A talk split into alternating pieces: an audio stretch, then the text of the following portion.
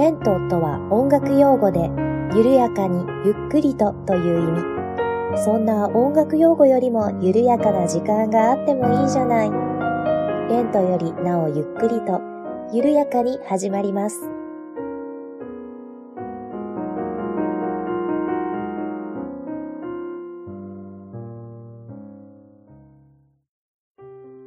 にちは、八部九夫です。レントよりなおゆっくりと第48回目の配信です。どうぞよろしくお願いいたします。えー4月に入りましたが、皆様いかがお過ごしでしょうか、えー八部九夫はですね、えー今までお仕事をアルバイトで勤務してたんですけれども、4月1日から契約社員になりました。あの、収録はまだ3月の末なんですけれども、えー、ね、1日から契約社員になります。ということで、まあ同じところに勤務はするんですけれども、拘束時間がね、ちょっと長くなりますので、こう時間の使い方を今以上に賢くやらないとなぁ、なんていうふうに思っております。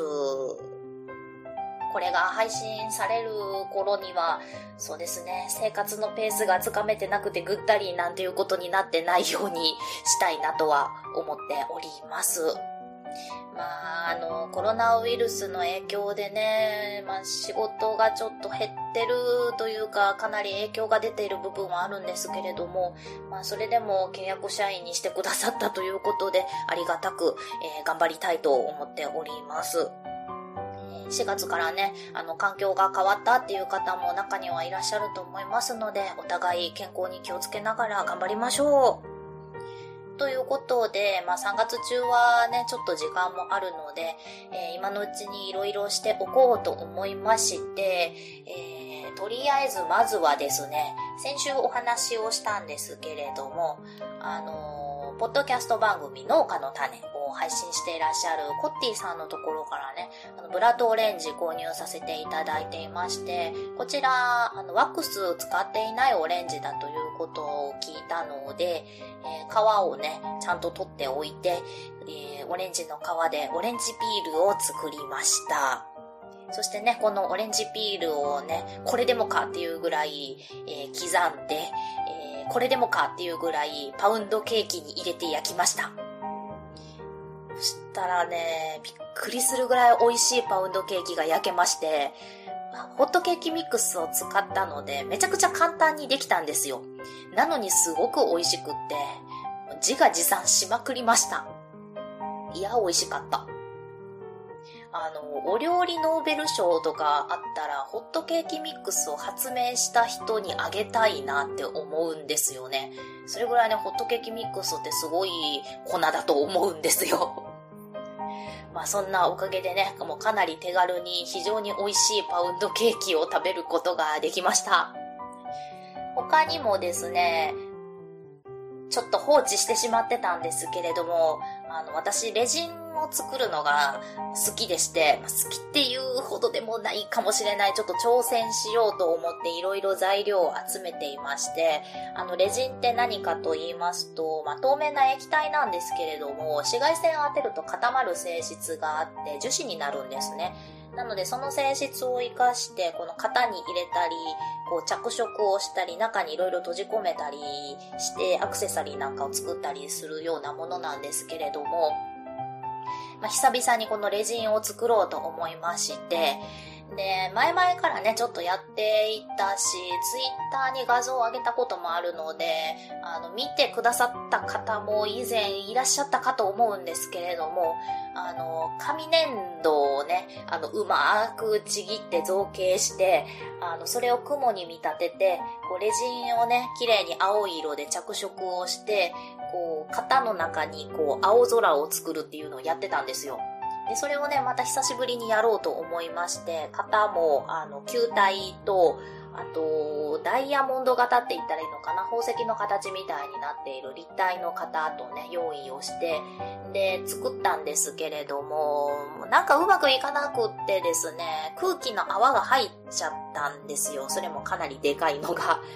かなり注意してね、あの、気泡が入ったら潰してたんですけれども、それでもできてしまいまして、えー、難しいなぁと、えー、作りながらちょっと絶望しておりました。で、どうしてもね、この空気の泡が入ってしまうんだったら、もうそれだったら逆にね、たくさん入れて、こう、青い色だけで着色して、ちょっとサイダーみたいなのを作ってやろうとも思ったんですけれども、まあ、これはね、なかなかまあ、綺麗にできたといえば綺麗にできたんですけれども、なんかもうちょっとこう、うまいこと気泡入ればいいのにな、とかね、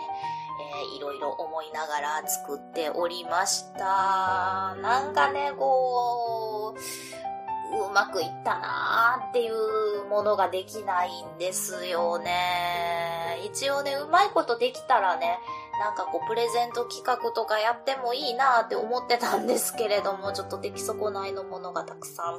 えー、量産されてしまいました。およよよよ。なのでね、もしそんな出来損ないのもんでも欲しいよっていう方がいらっしゃったらご一報ください。送ります。はい。えー、ツイッターとか、あの、メールとかで、えー、万が一欲しい方いらっしゃいましたら、あの、欲しいという一言だけでも構いませんので、えー、いただきましたら、送らせていただきます。まあね、ちゃんとできたものがありましたら、あの、その時はその時で、えー、プレゼント企画をやりますので、えー、お待ちいただければと思います。はい。という感じでね、まあコロナウイルスで外出もあんまりしたくないので、えー、お家の中で過ごしておりました。ということでね、今日の本編も、まあ、お家の中で過ごそうということで、えー、私の好きな小説家さんのお話をしてみたいなと思っておりますので、えー、本編の方もどうぞ最後までお付き合いよろしくお願いいたします。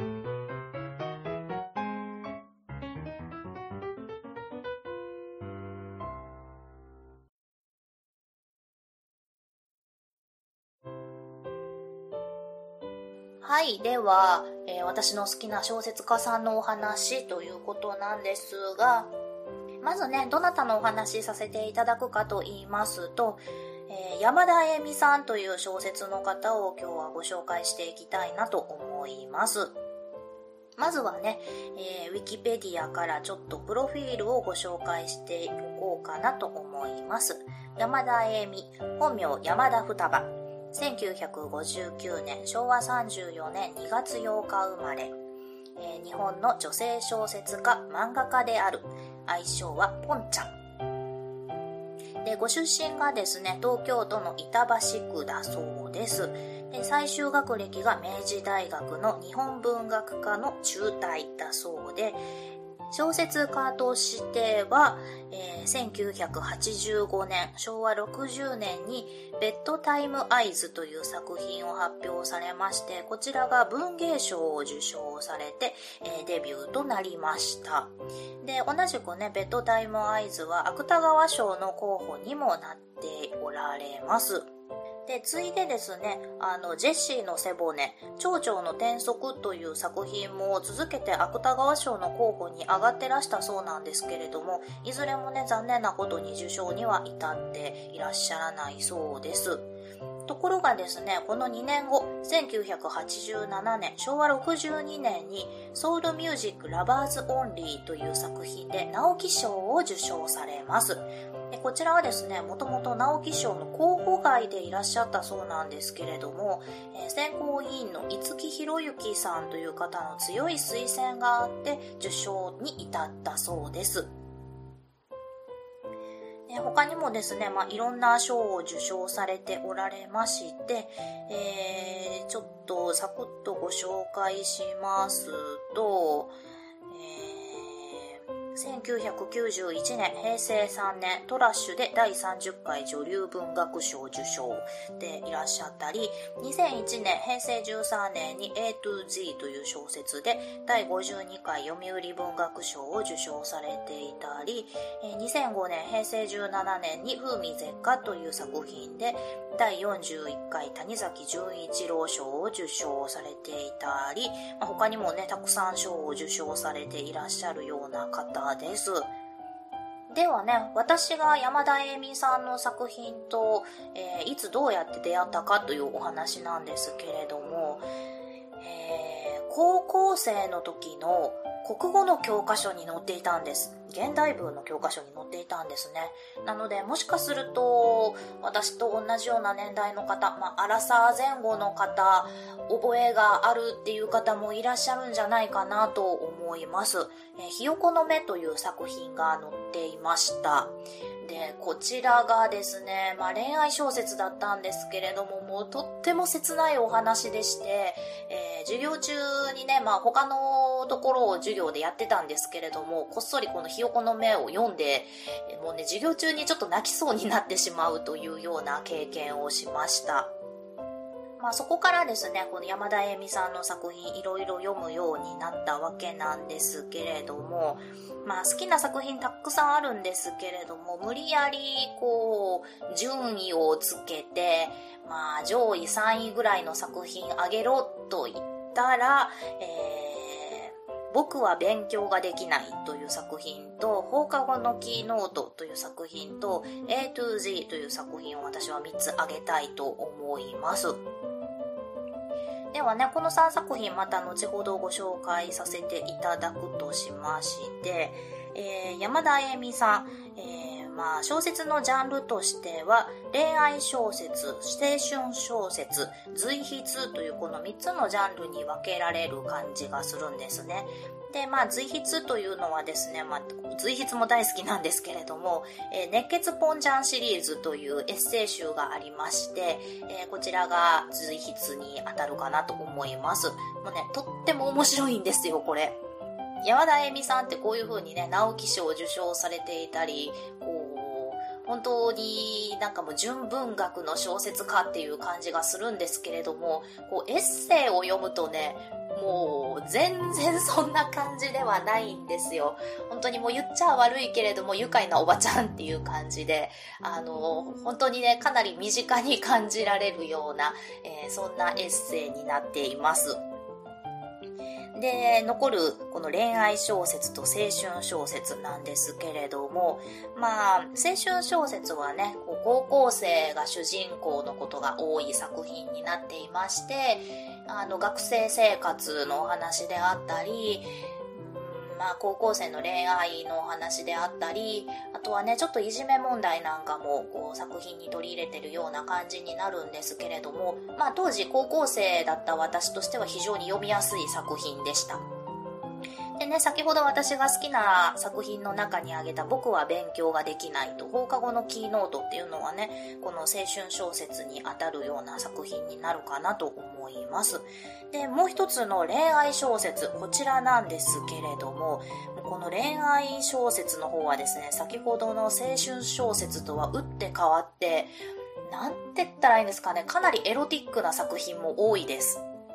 あの、正直ちょっともうタイトルが、おーとなってしまって、あの、本屋さんで買う勇気が出なかったんですけれども、えー、ひざまずいて足をおなめっていう作品があったりとかですね。えー、他にも、これも私好きな作品なんですけれども、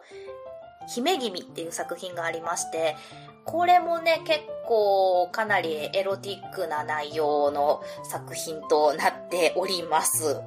先ほどね、私が好きな作品として3つ挙げたうちの残る1つ A to G も恋愛小説に当たるんですね。ただ A to G の方はね、あんまり、まあ、性描写ないってことはないんですけれども、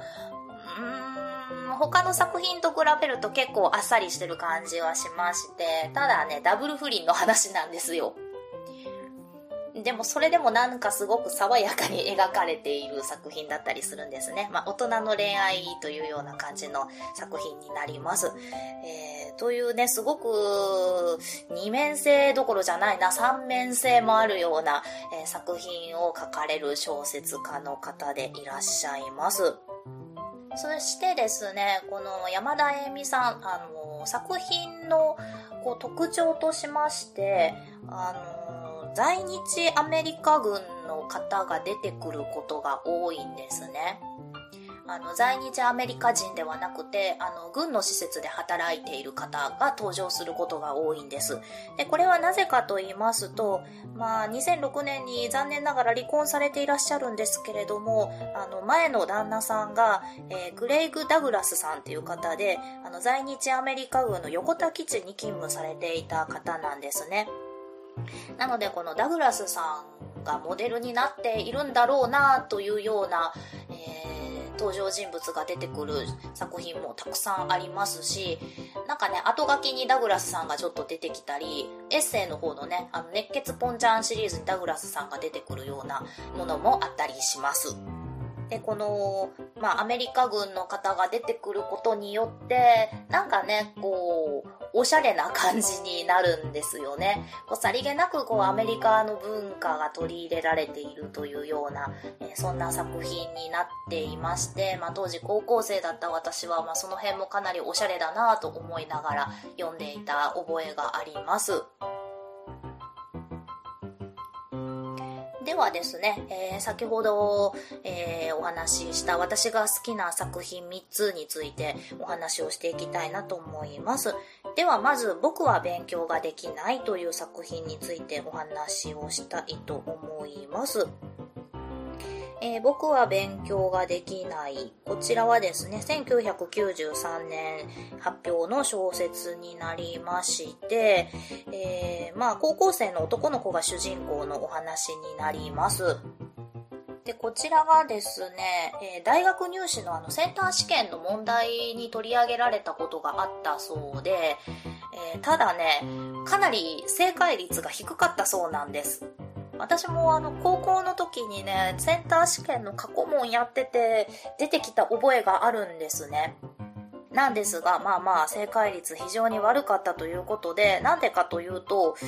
これは私のその高校時代の国語の先生が言ってたんだったかな。あの、あまりにも面白すぎて学生が読み込んでしまったというのと、あとは、まあこれは、後ほどね、この山田恵美さんご本人が言ってらっしゃったんですけれども、えー、選択肢の中に正解がなかったという、えー、ことなんだそうです。と、まあそんな作品なんですけれども、えー、まあ先ほどね、高校生の男の子が主人公という風にお話をしたんですけれども、えー、この主人公の時田秀美くんっていう子がね、もうものすごく痛快なんですね。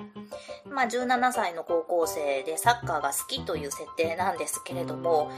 あの、非常にこう、物事を達観していると言いますか、本質を見抜いていると言いますか、もう、すごくこう、あまり身の回りにはいないタイプの高校生なんですね。で、冒頭にですね、もあの、小説のだいぶ初めの方にですね、僕は思うのだ。どんなに成績が良くて立派なことを言えるような人物でも、その人が変な顔で女にモテなかったら随分と虚しいような気がするって言うんですよ。もうこれにちょっと笑ってしまいまして、まあ、でも、言えてるよなっていう風にちょっと思ってしまったんですよね。まあまあ、顔が変っていうのはちょっと置いておいて、まあどんなにね、成績が良くても、どんな偉い人でも、こう人から好かれる人じゃないと、こう虚しいような感じはしますよね。もうここで私はでもぎゅっと心をつかまれたわけなんです。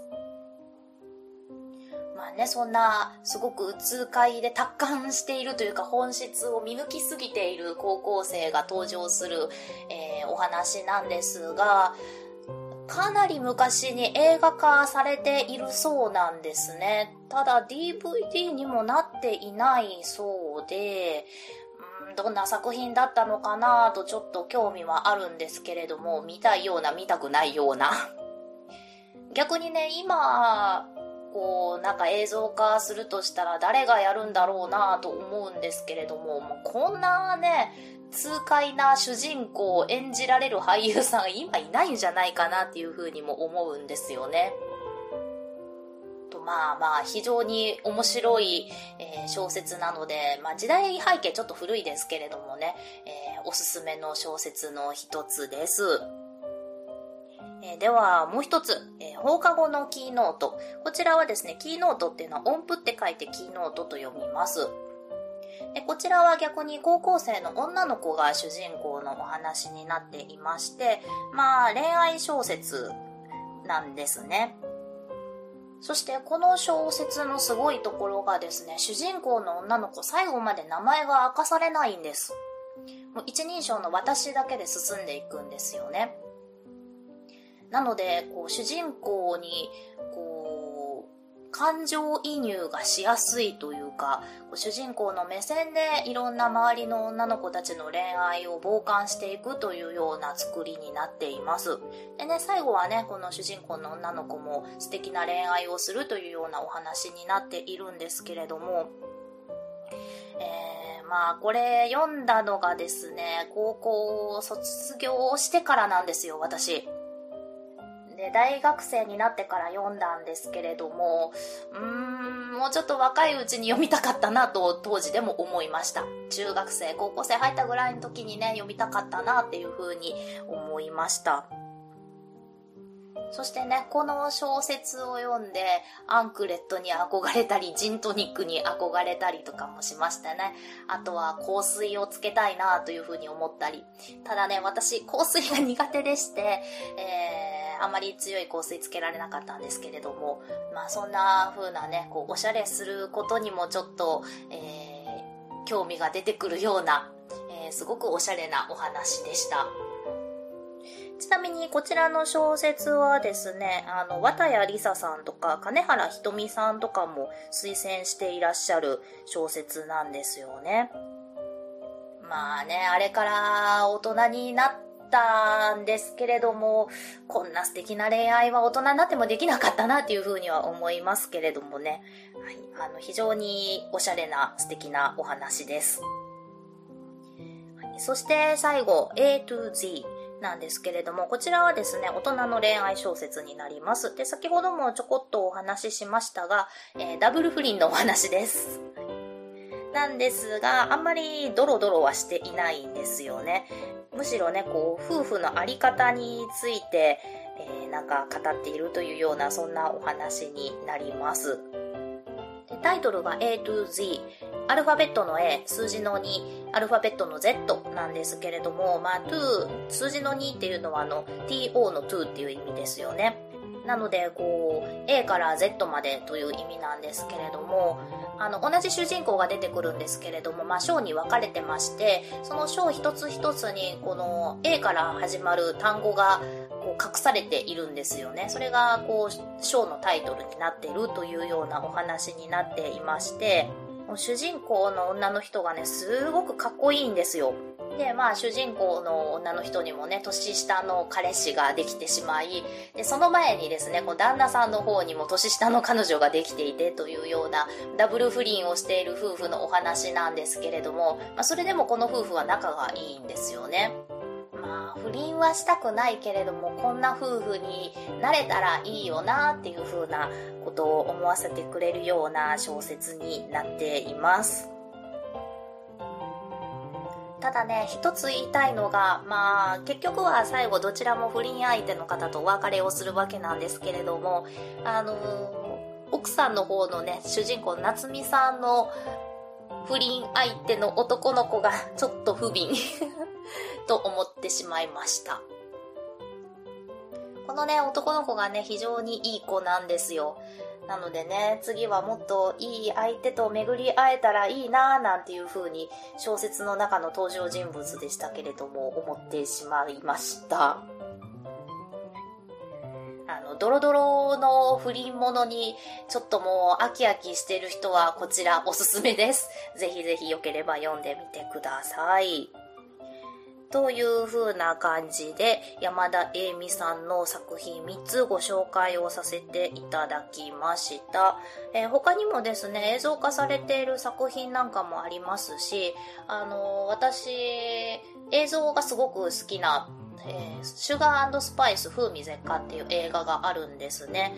えこちらもですね、山田栄美さんの原作の映画となっていまして、あの、主演がえ柳楽優弥さん、そしてまあ相手役が沢尻エリカさんだったんですけれども、もうね、映像がすっごく綺麗だったんですよ。ただまあこちらはですね、後ほどあの熱血ポンちゃんシリーズ、あのエッセイの方でですね、山田恵美さんがちょっと突っ込んでらっしゃったんですけれども、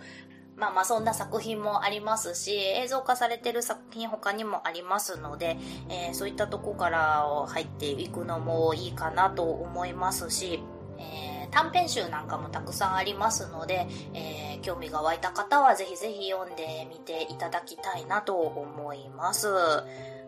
えー、山田あゆみさん、ちなみにですね、芥川賞を受賞されてはいらっしゃいませんが、えー、芥川賞の選考委員はされておられます。なのでね、時々、こう、芥川賞の受賞発表ですみたいな時にね、コメントを出していらっしゃったりとか、えー、テレビ出てきてコメントを言ってらっしゃったりとかもしておられます。すごいね、黒髪のかっこいいお姉さんっていう感じの小説家さんです。ではでは今日はこの辺で終わっておこうかなと思います。お聴きいただきましてどうもありがとうございました。この番組では皆様からのお便りを募集しております。メールアドレスは、レントゆっくり、アットマーク、gmail.com、lento.yukkuri、アットマーク、gmail.com です。ツイッターはアットマーク、レンクリでやっております。ハッシュタグはハッシュタグ、レンクリ。レンはカタカナ、クリはひらがなです。お便り、ツイート、DM などをいただけると、八部九夫は小躍りをして喜びます。どうぞよろしくお願いいたします。では、次回またお会いしましょう。ごきげんよう。